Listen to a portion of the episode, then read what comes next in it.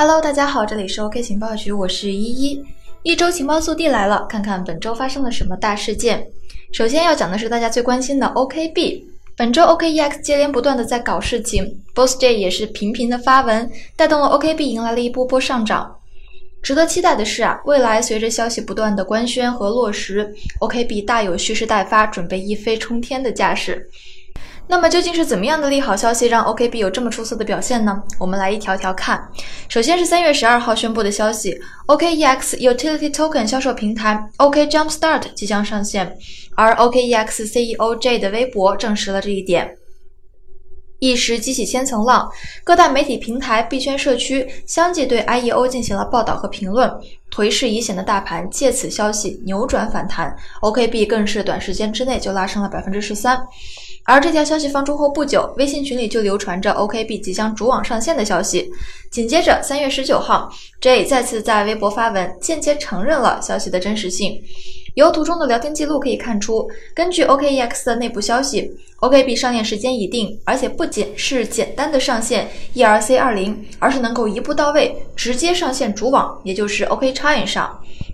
而 J 对这一消息做出的回应就是看破不说破，我们近期确实会有大动作，具体还请关注平台信息。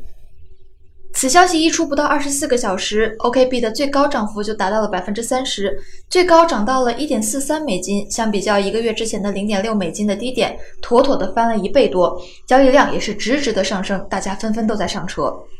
然而这还没有结束，三月二十二号的下午，OKEX 又一重磅炸弹从天而降，OKEX 即将开始回购 OKB，七亿锁仓币推迟两年解锁。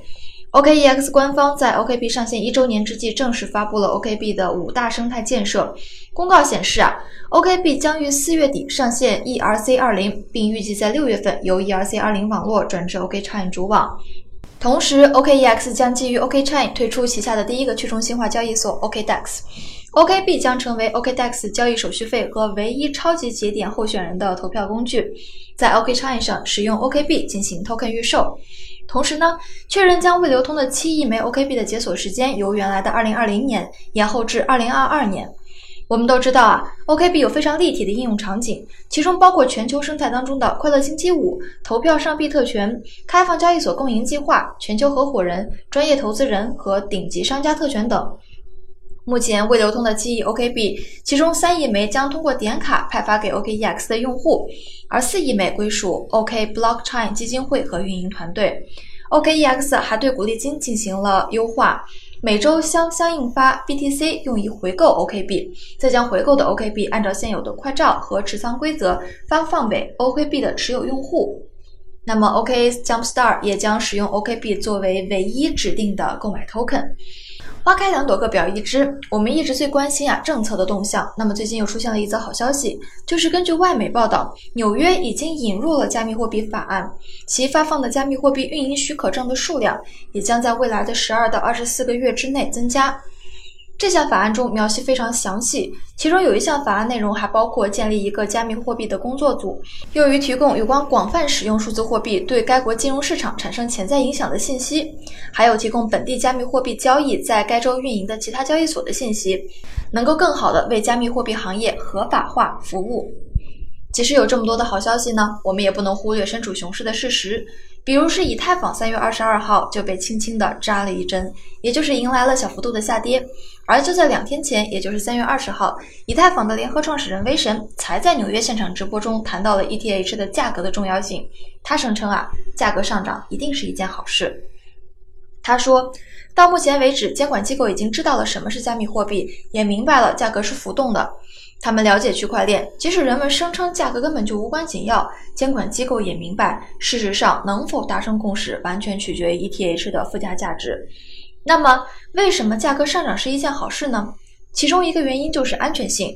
如果价格太低，失去了维护，那么网络就变得不安全。第二个原因是，以太坊生态系统当中有许多区块链项目，大部分的资金都是以加密货币的形式存在的。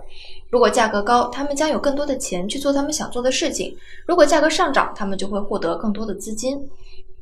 威神还表示啊，很多 ICO 项目都是诈骗项目，他们的营销做得太过火、太过分了，而这些绝对是非常不好的事情。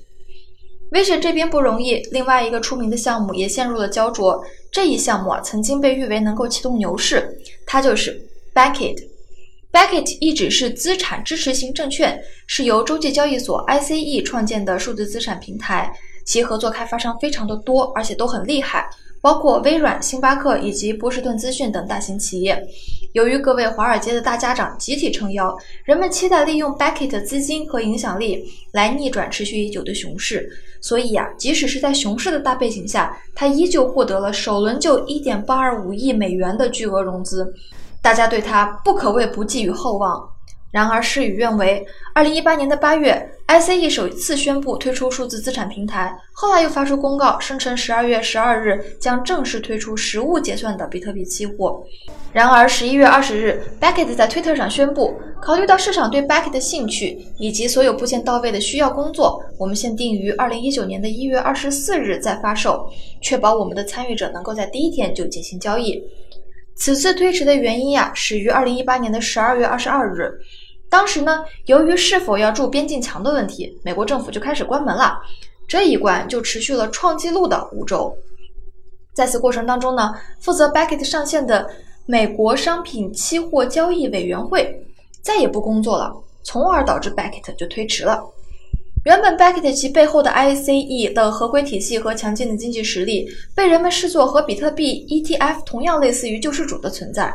然而难以越过的是，Beckett 必须要获得美国商品期货交易委员会的关键批准，而该委员会完全受到了参议院僵局的影响。按照目前的情况，Beckett 不太可能在一月二十四日的提议日期之前就获得所需要的批准。如今三月已经快要过完，不仅没有推出，反而可能会传出进一步延迟的消息。究竟是天时不好，还是人和不到位呢？这一项目是否真的能像大家期待的一样，打开传统金融行业参与币圈的通道呢？看来我们只能等时间回答了。